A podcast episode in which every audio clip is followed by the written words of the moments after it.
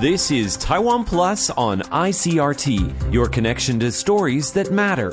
Brought to you by the news team at TaiwanPlus.com. Welcome to Taiwan Plus News. I'm Yin Kavat. Taiwan is facing its latest outbreak of COVID-19 and experts say we are far from the peak. The government is now focusing on vaccinating children starting next week. On Wednesday, Taiwan reported nearly 9,000 new domestic cases, yet another record daily high. Officials have also cancelled a contact tracing program that uses QR codes. As Eric Gao reports, officials are closely watching the numbers to decide whether to tighten restrictions. Over the past two years, much of Taiwan's strategy to battle the spread of COVID-19 has focused on social distancing restrictions, contact tracing, and on vaccination for adults. But for the first time since the pandemic surfaced, the government is putting young children in their sights in their strategy to contain the latest outbreak. Starting next week, kids between the ages of 6 and 11 can get the Moderna jab at half the adult dose. But the initiative is meeting resistance from some parents. Doctors say there's no need for parents to be concerned and are trying to allay fears about rare side effects like myocarditis or heart inflammation. Officials are optimistic, though, that the majority of parents would choose to have their children vaccinated. 除掉家长自己带去诊所施打的呃小朋友的情形，所以可能最后团打的施打率大概会在五到六成之间。The government believes increased vaccination coverage is one of the keys to Taiwan riding out its latest surge of COVID-19. In recent weeks, new cases have been rising into the quadruple digits. The northern cities of Taipei and New Taipei are especially hard hit and have not ruled out stricter measures to combat the spread. 我会先把医院的医疗量能先控制住哈，控制住，至少不会说有病到医院哦，没有没有床可以用。必要的话哈，我们还是会软性封城的哈。 The authorities have warned that the current outbreak has yet to peak. President Tsai Ing-wen, though, offered reassurance during a visit to the Central Epidemic Command Center, saying that the government is taking steps to ensure life continues as normal. A delicate balancing act at a time when much of the public are eager to live a pre-pandemic life and yet are looking to the government to keep them safe in what's being seen as the country's biggest outbreak yet. Patrick Chen and Eric Gao for Taiwan Plus. China's military has condemned the United States after one of its warships sailed through the Taiwan Strait, saying such missions deliberately harm peace and stability. The destroyer's transit comes as the U.S. prepares to give details about its China strategy. Ryan Ho-Kilpatrick reports. Demonstrating Washington's commitment to a free and open Indo-Pacific. That's why the destroyer USS Sampson sailed through the Taiwan Strait yesterday according to a U.S. Navy statement. It comes two months after the last transit of the strait by an American warship, and as the U.S. prepares to detail a new strategy toward China's growing influence in the region. Uh, first, with regard to the uh, the strategy, uh, we very much agree with you, and um, I will have an opportunity, I think, very soon in the coming weeks. to speak publicly and in some detail about the about the strategy. U.S. Secretary of State Blinken was responding to a question raised at a Foreign Relations Committee hearing about a new security pact signed between Beijing and the Solomon Islands. The Solomons Prime Minister has sought to reassure neighbors that the agreement will not mean a base for Chinese warships in the South Pacific. But it has nonetheless prompted a rethink about U.S. involvement in this strategically vital region. With regard to the Solomon Islands, yes, we share the concern uh, about this agreement. We sent a very high level delegation to the Solomons just um, a, uh, a few days ago. Uh, our uh, lead China expert at the White House, uh, Kurt Campbell, along with the Assistant Secretary uh, for the region, Dan Kritenbrink, led a delegation to the Solomon Islands. I had previously announced uh, some months ago that we intend to open an embassy there that we're moving forward on. We want to have a day in, day out presence there. The Biden administration has made the Asia Pacific one of its top priorities and has vowed to commit more diplomatic and security resources to the region to counter China's rising influence. China has condemned the Sampson's transit as provocative, but the U.S. Navy says it is a routine operation done in accordance with international laws. For Washington, it's also a signal reminding Beijing that, despite the turmoil in Europe, they remain committed to defending their position in the Indo Pacific. Ryan Ho-Kilpatrick, for Taiwan Plus. Taiwan's Han Kuang exercises, which simulate an attack by China, are taking in lessons from Russia's invasion of Ukraine. This year's War Games will feature two parts, a tabletop simulation in May, followed by five days of live fire drills in July.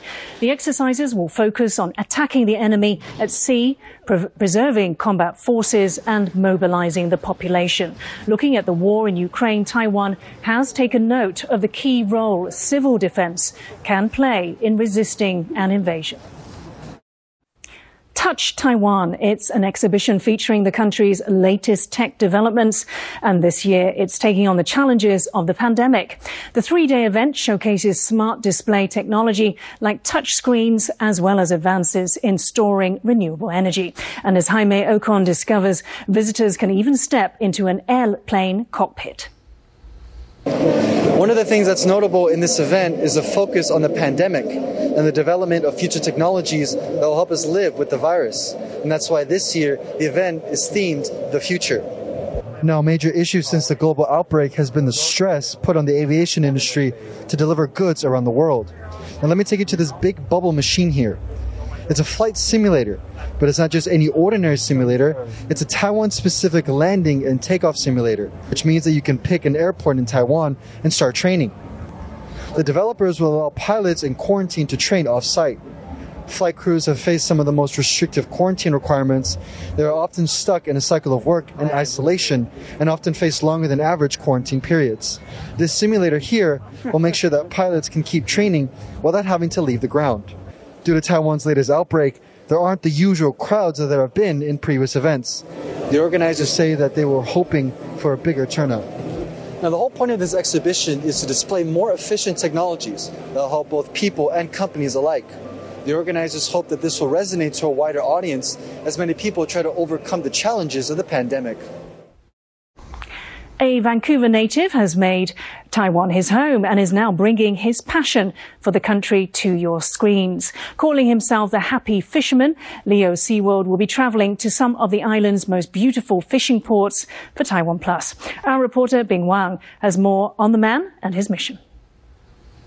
This is Leo Seewald. On land, he's the president of the American Chamber of Commerce in Taiwan. At sea, he's a happy fisherman.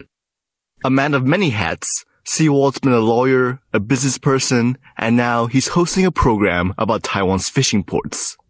It will be talking to fishermen who have interesting stories and kind of preserving their stories and just teaching people about life from in Taiwan from a perspective from the sea.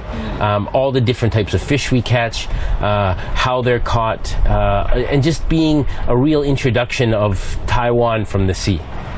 The show will feature people from all aspects of the Taiwanese fishing industry, which goes back almost 400 years. The island is known for its distant water fleet, which is the second largest in the world, bringing in 1.5 billion US dollars worth of fish per year. Domestically, 185,000 tons of fish are brought in annually, amounting to some 500 million US dollars. But Seewald says the industry is struggling. It's changing. Uh, it's changing in, in, in many different places. Uh, it's, it's, but it's also changing in Taiwan. Um, the younger people don't want that to do that uh, industry much. It is it is such a tough life, right? I mean, we've been on some of these fishing boats. You're working 10, 12 hour shifts uh, in, in, in very dangerous conditions. Uh, I think you see that everywhere in the world. With fewer people willing to do manual labor under strenuous conditions, busy fishing markets like these may not be around much longer. But Seewald says he'll have accomplished his mission if he's able to give the industry a boost and entice people from all over the world to come to Taiwan and check out its harbors. Isaiah Zhou and Bing Wang for Taiwan Plus. The world's largest drone maker, a Chinese company called DJI, is freezing operations in both Russia and Ukraine. The company says it wants to make sure its drones are not used in the war in Ukraine. DJI is the first big Chinese firm to pull out of Russia due to the war. A DJI spokesperson said Wednesday that it's stopping sales to the two countries as a matter of principle. That's following reports which said both sides were using DJI products for military purposes. Ukraine has accused DJI of giving Russia access to its technology and data, something the company denies. Japan is launching an inflation relief package worth over 100 billion US dollars. The war in Ukraine has driven up the cost of fuel and raw materials in the country. Prime Minister Fumio Kishida says rising prices must not hold up Japan's recovery from the COVID pandemic. The package is intended to keep fuel prices down and to help low income households and small and medium sized businesses. The move comes ahead of crucial elections in July. Thank you for watching Taiwan Plus News. I'm Ian Kavat. For more stories from Taiwan and around the world, please download the Taiwan Plus app. Stay safe and see you next time. Thanks for listening to Taiwan Plus on ICRT. For more great stories from Taiwan and around the world, visit taiwanplus.com.